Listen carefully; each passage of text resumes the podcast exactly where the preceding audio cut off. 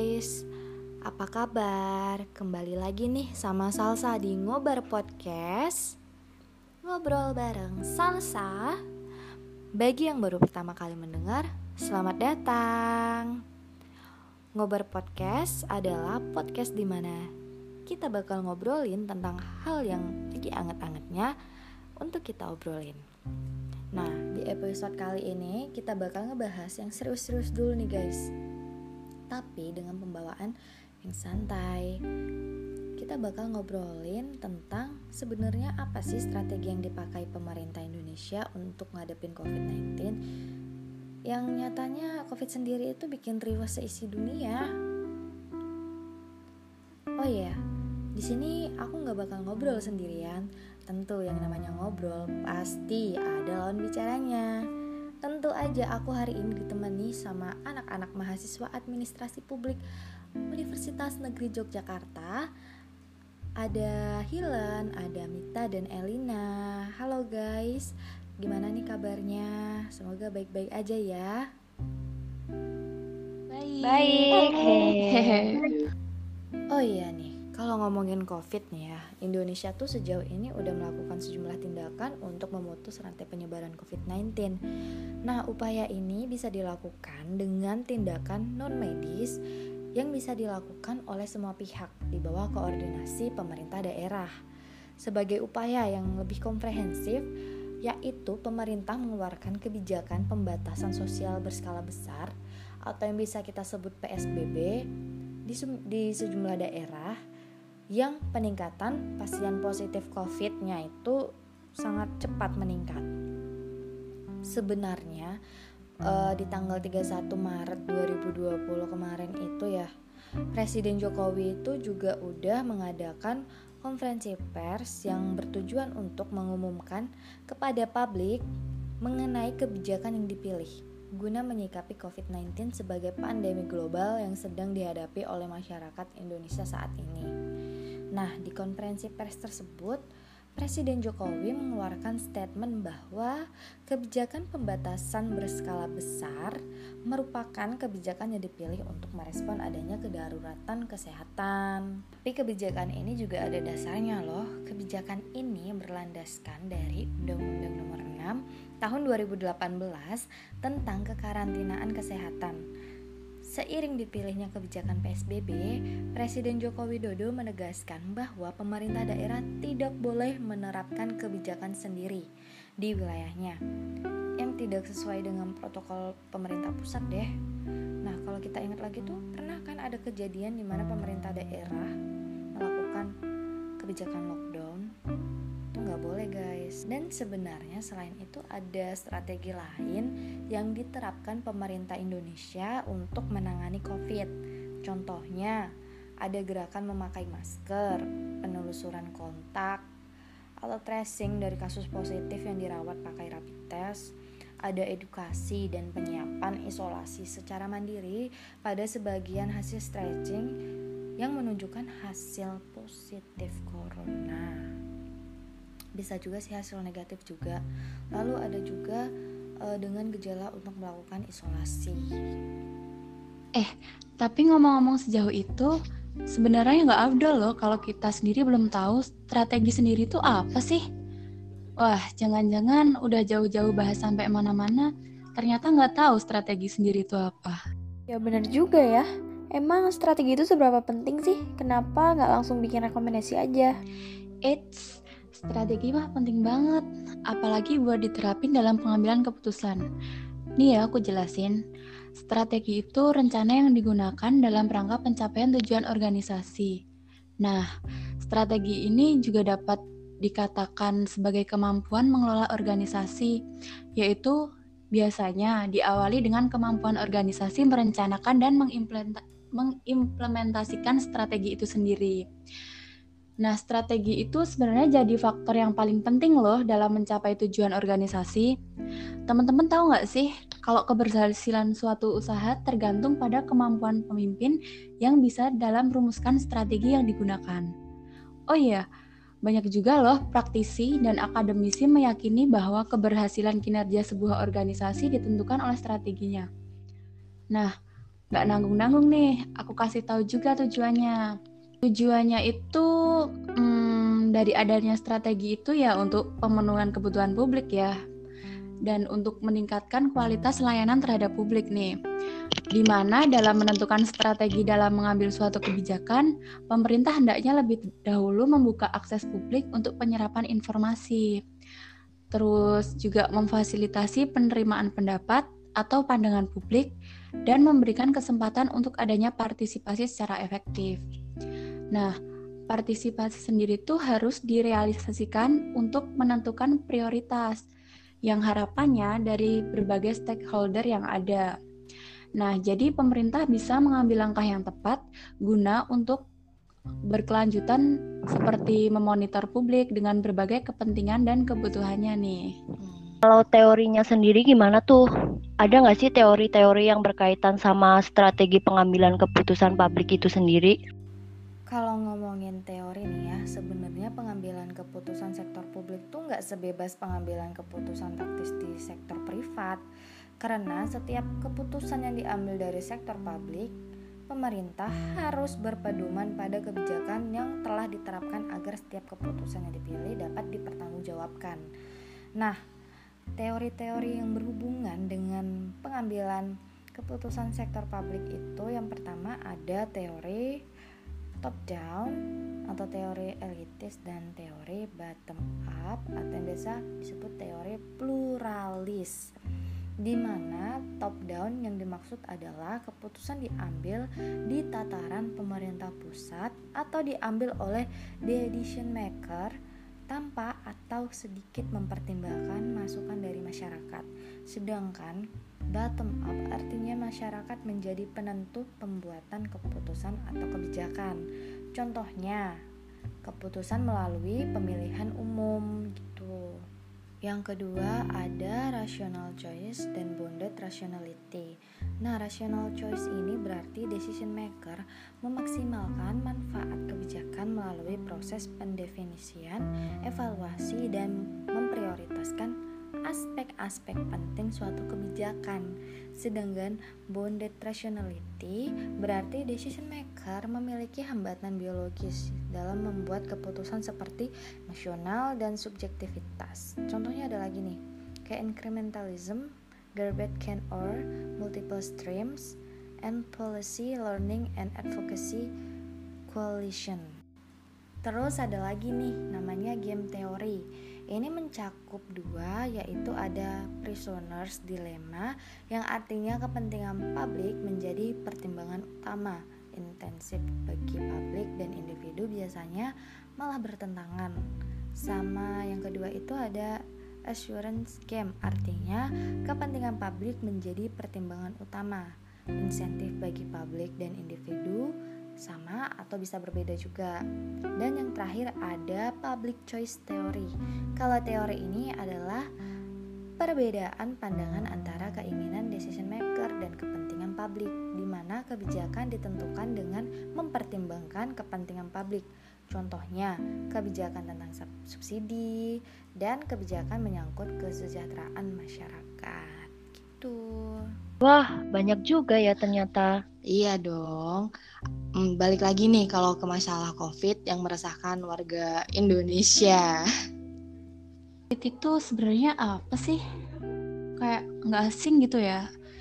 Hmm, sebenarnya sebagaimana yang kita ketahui nih ya, wabah virus COVID-19 ini udah nyebar ke seluruh penjuru dunia nih.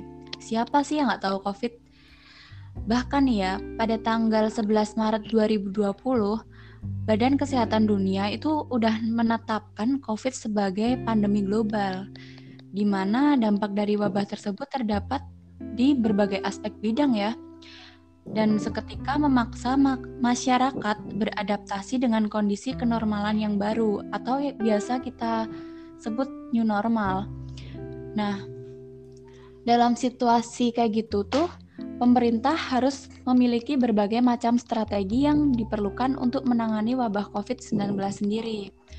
Dan harus bisa menganalisis dampak apa saja sih yang ada dari berbagai macam strategi tersebut. sehingga pemerintah dapat menentukan strategi yang tepat dalam penanganan COVID-19. Selain itu, guna menghasilkan penanganan pandemi yang efektif, maka diperlukan sinergi antara pemerintah dan masyarakat yang baik nih. Benar. Nah, kalau buat akurasi datanya sendiri sih masih menjadi persoalan yang dihadapi pemerintah. Contohnya aja nih ya, sampai sekarang masih banyak perbedaan data dari pemerintah, IDI, dan Pemda terkait COVID-19 ini. Ditambah dengan perbedaan klasifikasi data dengan WHO terkait orang dalam pengawasan atau ODP, pasien dalam pengawasan atau PDP, dan data bantuan sosial. Kacau banget deh pokoknya.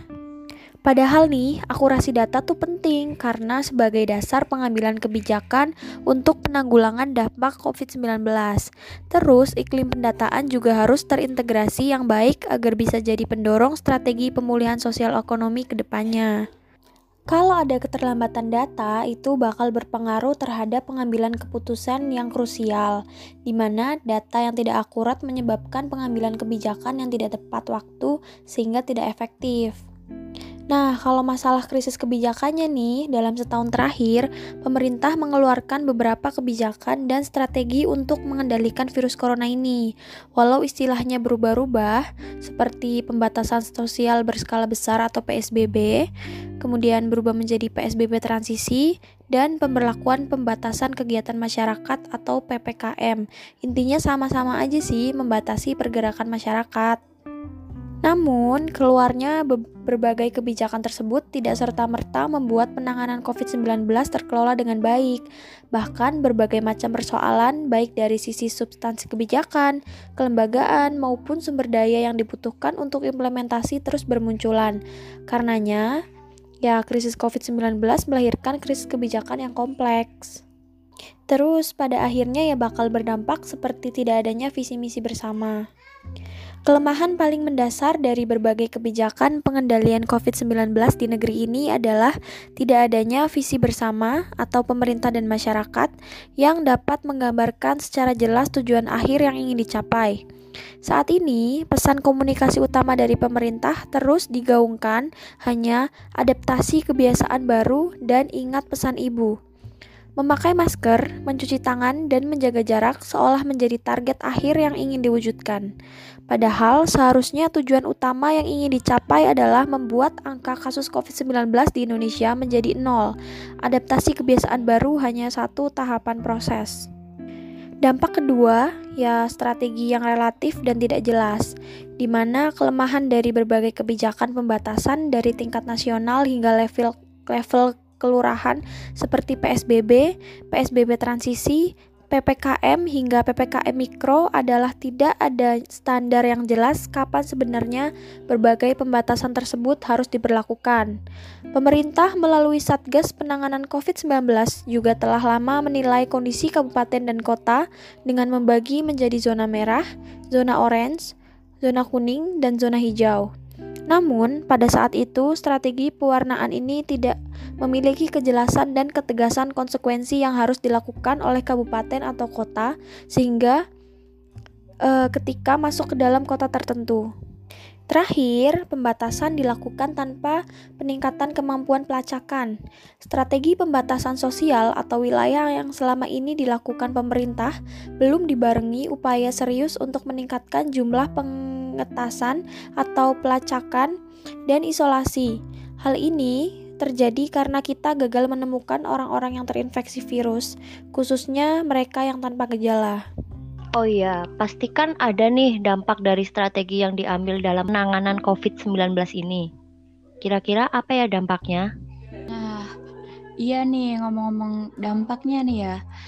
Dampak dari strategi itu kayak mengakibatkan terhambatnya kegiatan industri domestik karena ya kekurangan bahan baku itu tuh dapat berakibat berhentinya kegiatan produksi domestik sendiri. Ujung-ujungnya nih, kondisi tersebut akan berdampak pada kenaikan harga barang-barang konsumsi dan pengurangan pekerja. Makanya kan kemarin kan banyak yang yang di PHK kayak gitu. Terus kalau dari sisi ekonomi nih, terdapat beberapa upaya mitigasi yang dapat dilakukan untuk meminimalkan dampak COVID-19 sendiri. Dalam jangka pendek ini, pemerintah seharusnya memastikan ketersediaan barang dan stabilitas harga bahan pokok. Ada beberapa bahan pokok yang perlu diperhatikan, misalnya kayak beras, daging ayam, daging sapi, telur, bawang merah, bawang putih, cabai, minyak goreng, sama gula pasir kayak gitu kan. Nah, Indonesia juga udah melakukan sejumlah tindakan buat mengurangi penyebaran virus COVID-19. Nah, upaya untuk menurunkan kurva ini bisa dilakukan dengan tindakan non-medis yang bisa dilakukan oleh semua pihak di bawah koordinasi pemerintah daerah tentunya. Pemerintah juga mengeluarkan kebijakan pembatasan sosial berskala besar atau biasa kita sebut PSBB nih di sejumlah wilayah dengan jumlah peningkatan tertinggi pasien COVID-19. Dari pemaparan tadi nih, kira-kira pemerintah Indonesia tuh udah mencoba strategi apa aja sih buat meminimalisir COVID yang ada di Indonesia? Nah, sebenarnya pemerintah pusat melalui gugus tugas percepatan penanganan COVID-19 udah membuat empat strategi yang akan secara konsisten dilakukan untuk menguatkan kebijakan physical distancing sebagai strategi dasar demi mengatasi pandemi COVID-19 ini. Strategi pertama sebagai penguatan strategi dasar, yaitu dengan gerakan memakai masker untuk semua yang mengampanyekan kewajiban memakai masker saat berada di ruang, di ruang publik atau di luar rumah. Karena kita tidak akan tahu apakah ada orang di sekitar kita yang menderita COVID-19 tanpa gejala atau biasa disebut tanpa gangguan. Karenanya, dengan memakai masker, kita yakin bahwa kita aman dari COVID-19 itu. Strategi kedua yaitu penelusuran kontak atau tracing dari kasus positif yang dirawat dengan menggunakan rapid test atau tes cepat. Di antaranya adalah orang yang terdekat, tenaga kesehatan yang merawat pasien COVID-19, serta pada masyarakat di daerah yang ditemukan kasus terbanyak. Inilah gunanya pemerintah menentukan kebijakan untuk melakukan screening atau pemeriksaan penapisan dengan rapid test. Alat rapid test sudah didistribusikan lebih dari 450 ribu kit ke seluruh Indonesia. Tujuannya untuk penjaringan kasus penelusuran kontak di wilayah yang banyak sekali kasus positif ini. Strategi awal yang dilakukan terkait tes. Strategi ketiga adalah edukasi dan penyiapan isolasi secara mandiri pada sebagian hasil tracing yang menunjukkan hasil tes positif dari rapid test atau negatif dengan gejala untuk melakukan isolasi mandiri. Dan strategi terakhir adalah e, isolasi rumah sakit yang dilakukan kala isolasi mandiri tidak mungkin dilakukan, seperti karena adanya tanda klinis yang dibutuhkan layanan definitif di rumah sakit. Nah, nah, tapi ada lagi nih ternyata strategi terbaru, yaitu adanya vaksinasi nasional.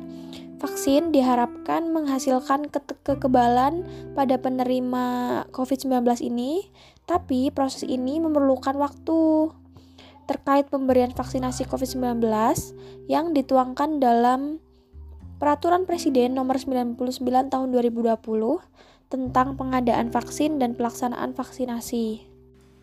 Wah, kayaknya strategi dari pemerintah itu udah sangat baik ya buat memutus rantai penyebaran COVID-19 di negara kita ini. Nah, sekarang tinggal kita nih sebagai masyarakat membantu pemerintah untuk mematuhi semua peraturan yang udah dibuat oleh pemerintah agar COVID ini bisa menghilang lah dari Indonesia. Kira-kira dari teman-teman nih, ada nggak sih rekomendasi kebijakan yang cocok untuk penanganan wabah COVID-19 ini?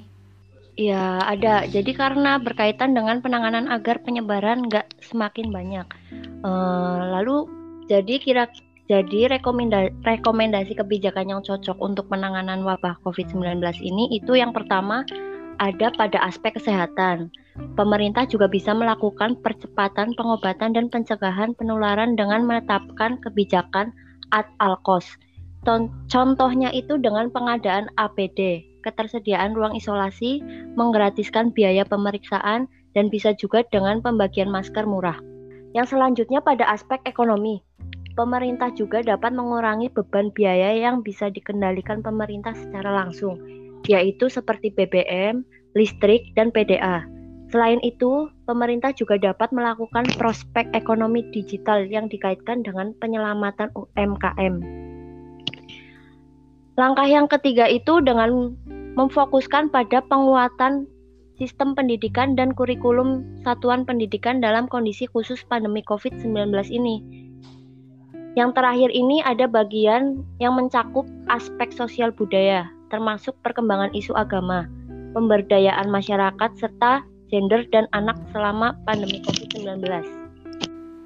Rekomendasi yang dijelaskan Mbak Helen sangat bagus sekali ya teman-teman Wah tak terasa nih waktu kita ternyata sudah mau selesai Seru sekali ya pembahasan kita mulai dari konseptualisasi strategi secara mendasar Dan sampai membahas tentang apa saja strategi pemerintah Indonesia dalam menangani COVID sendiri. Jadi kesimpulan yang dapat saya sampaikan dari penjelasan teman-teman tadi tentang COVID Yang pertama, sebelum menentukan sebuah strategi kita harus tahu dulu apa yang dimaksud dengan strategi itu sendiri Lalu digunakan untuk menganalisis dampak apa saja yang dapat dihasilkan dari kebijakan yang telah dikeluarkan oleh pemerintah Nah, dari situ deh pemerintah bisa menentukan kebijakan apa yang cocok untuk memutus rantai penyebaran COVID-19 yang melanda Indonesia belakangan ini. Terima kasih teman-teman semua yang telah mendengarkan podcast kami dan terima kasih juga untuk teman-teman administrasi publik. Makasih untuk Hilen, Mita, dan Elina. Maaf jika ada kesalahan. Sebelum mengakhiri, saya pantun dulu nih. Pergi ke Jogja naik bis. Perginya seorang diri. Karena materi sudah habis, saya pamit undur diri. Wassalamualaikum warahmatullahi wabarakatuh.